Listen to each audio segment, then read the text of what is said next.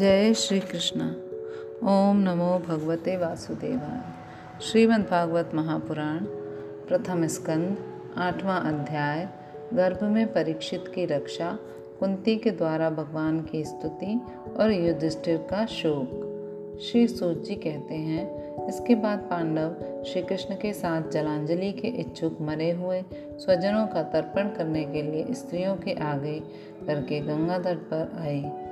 वहाँ पर उन्होंने सबने मृत बंधुओं को जलदान दिया और उनके गुणों का स्मरण करके बहुत विलाप किया। तदंतर भगवान के चरण कमलों की धूलि से पवित्र गंगा जल में पुनः स्नान किया। वहाँ अपने भाइयों के साथ कुरुपति महाराज, युधिष्ठिर, धृतराष्ट्र, पुत्र शोक से व्याकुल गांधारी, कुंती और द्रौपदी सब बैठकर मरे हुए स्वजनों के लिए शोक करने लगे।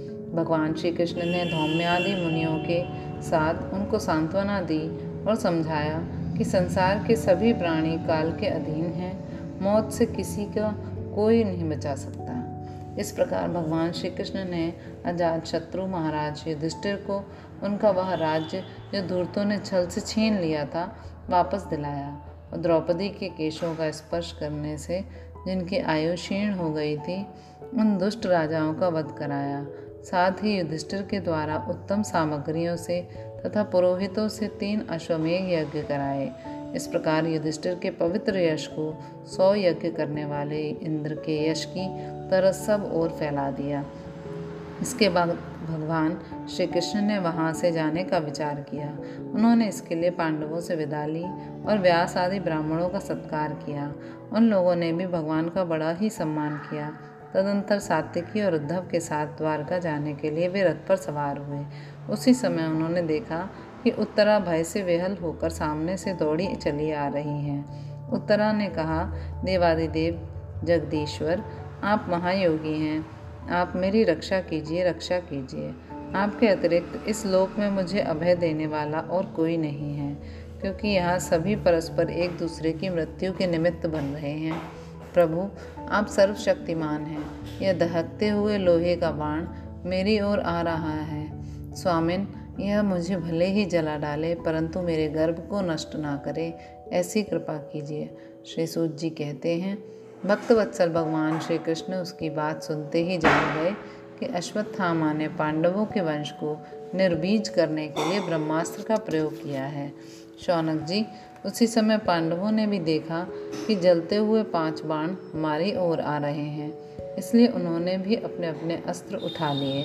सर्वशक्तिमान भगवान श्री कृष्ण ने अपने अनन्य प्रेमियों पर, शरणागत भक्तों पर बहुत बड़ी विपत्ति आई जानकर अपने निज अस्त्र, सुदर्शन चक्र से उन निज जनों की रक्षा की। योगेश्वर श्री कृष्ण समस्त प्राणियों के हृदय में विराजमान आत्मा है। उन्होंने उत्तरा के गर्भ को पांडवों की वंश परंपरा चलाने के लिए अपनी माया के कवच से ढक दिया। शौनक जी, यद्यपि ब्रह्मास्त्र अमोघ है और उसके निवारण का कोई उपाय भी नहीं है, फिर भी भगवान श्री कृष्ण के तेज के सामने आकर वह शांत हो गया। यह कोई आश्चर्य की बात नहीं समझनी चाहिए, क्योंकि भगवान तो सर्वाश्रमय हैं। वे ही अपनी निज शक्ति माया से स्वयं अजन्मा होकर भी इस संसार की सृष्टि, रक्षा और संहार करते हैं। जब भगवान श्री कृष्ण जाने लगे, तब ब्रह्मास्त्र की ज्वाला से मुक्त अपने पुत्रों को और द्रौपदी के साथ सती कुंती ने, भगवान श्री कृष्ण की इस प्रकार स्तुति की। कुंती ने कहा, आप समस्त जीवों के बाहर और भीतर एक रस स्थित हैं, फिर भी इंद्रियों और वृत्तियों से देखे नहीं जाते, क्योंकि आप प्रकृति से परे आदि पुरुष परमेश्वर हैं। मैं आपको नमस्कार करती हूँ। इंद्रियों से जो कुछ जाना जाता है, उसकी तह में आप विद्यमान रहते हैं और अपनी ही माया के पर्दे से अपने को ढके रहते हैं। मैं अबोध नारी, आप अविनाशी पुरुषोत्तम को भला कैसे जान सकती हूँ? जैसे मूढ़ लोग दूसरा भेष धारण किए हुए नट को प्रत्यक्ष देखकर भी नहीं पहचान सकते, वैसे ही आप देखते हुए भी नहीं देखते। आप शुद्ध हृदय वाले, विचारशील, जीवन मुक्त परमहंसों के हृदय में अपनी प्रेममयी भक्ति का सृजन करने के लिए अवतीर्ण हुए हैं। फिर हम अल्प बुद्धि स्त्रियाँ आपको कैसे पहचान सकती हैं? आप श्री कृष्ण वासुदेव देवकी नंदन नंद गोप के लाडले लाल गोविंद को हमारा बारंबार प्रणाम है, जिनकी नाभि से ब्रह्मा का जन्म स्थान कमल प्रकट हुआ है, जो सुंदर कमलों की माला धारण करते हैं, जिनके नेत्र कमल के समान विशाल और कोमल हैं, जिनके चरण कमलों में कमल का चिन्ह है। श्री कृष्ण ऐसे आपको मेरा बार बार नमस्कार है। ऋषिकेश, जैसे आपने दुष्ट कंस के द्वारा कैद की हुई और चिरकाल से शोकग्रस्त देवकी की रक्षा की थी, वैसे ही पुत्रों के साथ मेरी भी आपने बार बार विपत्तियों से रक्षा की है। आप ही हमारे स्वामी हैं, आप सर्वशक्तिमान हैं। श्री कृष्ण कहाँ तक गिनाऊँ? विश्व से लाक्षाग्रह की भयानक आग से। हिडम्बा आदि राक्षसों की दृष्टि से, दुष्टों की धूत सभा से, वनवास की विपत्तियों से और अनेक बार के युद्धों में आपने अनेक महारथियों के शस्त्रास्त्र शस्त्रास्त्रों से और अभी अभी इस अश्वत्थामा के ब्रह्मास्त्र से भी आपने ही हमारी रक्षा की है। जगत गुरु हमारे जीवन में सर्वदा पद पद पर विपत्तियाँ आती रहें, क्योंकि विपत्तियों में ही निश्चित रूप से आपके दर्शन हुआ करते हैं और आपके दर्शन हो जाने पर फिर जन्म मृत्यु के चक्कर में नहीं आना पड़ता। ऊँचे कुल में जन्म, ऐश्वर्य, विद्या और संपत्ति के कारण जिसका घमंड बढ़ रहा है, वह मनुष्य तो आपका नाम भी नहीं ले सकता, क्योंकि आप तो उन लोगों को दर्शन देते हैं जो अकिंचन हैं। आप निर्धनों के परम धन हैं, माया का प्रपंच आपका स्पर्श भी नहीं कर सकता। आप अपने आप में ही विहार करने वाले परम शांत स्वरूप हैं। आप ही कैवल्य मोक्ष के अधिपति हैं। आपको मैं बार बार नमस्कार करती हूँ। मैं आपको अनादि, अनंत, सर्वव्यापक, सबके नियंता काल रूप परमेश्वर समझती हूँ। संसार के समस्त पदार्थ और प्राणी आपस में टकराकर विषमता के कारण परस्पर विरुद्ध हो रहे हैं, परंतु आप सब में समान रूप से विचर रहे हैं। भगवान, आप जब मनुष्यों की सी लीला करते हैं तब आप क्या करना चाहते हैं? यह कोई नहीं जानता। आपका कभी कोई न प्रिय है, न अप्रिय।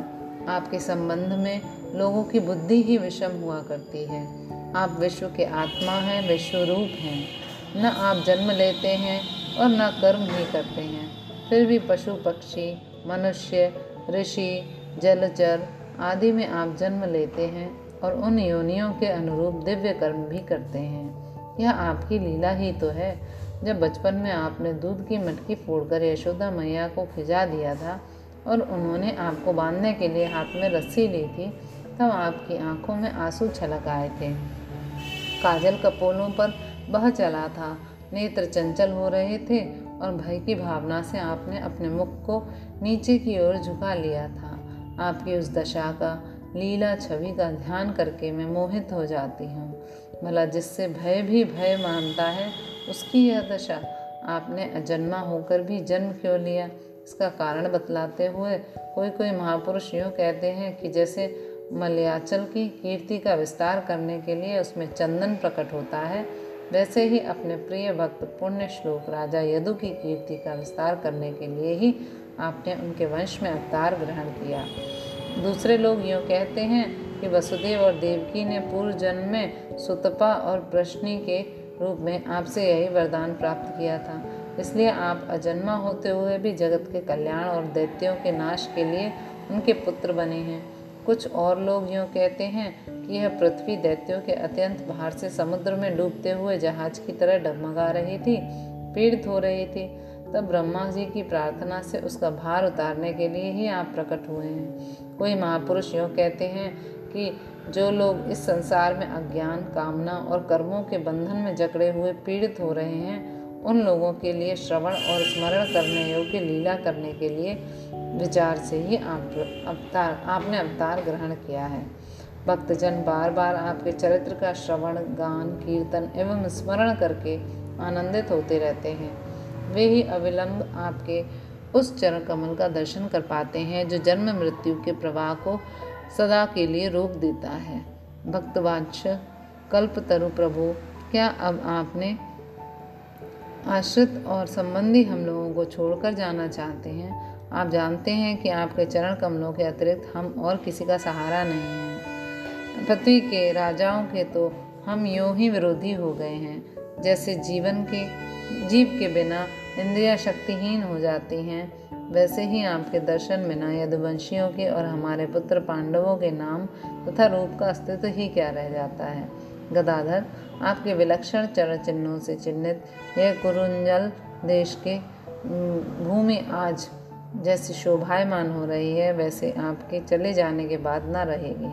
आपकी दृष्टि के प्रभाव से ही यह देश पकी हुई फ़सल तथा लता वृक्षों से समृद्ध हो रहा है। ये वन, पर्वत, नदी और समुद्र भी आपकी दृष्टि से ही वृद्धि को प्राप्त हो रहे हैं। आप विश्व के स्वामी हैं, विश्व के आत्मा हैं और विश्व रूप हैं। यदुवंशियों और पांडवों में मेरी बड़ी ममता हो गई है। आप कृपा करके स्वजनों के साथ जुड़े हुए इस स्नेह की दृढ़ फांसी को काट दीजिए।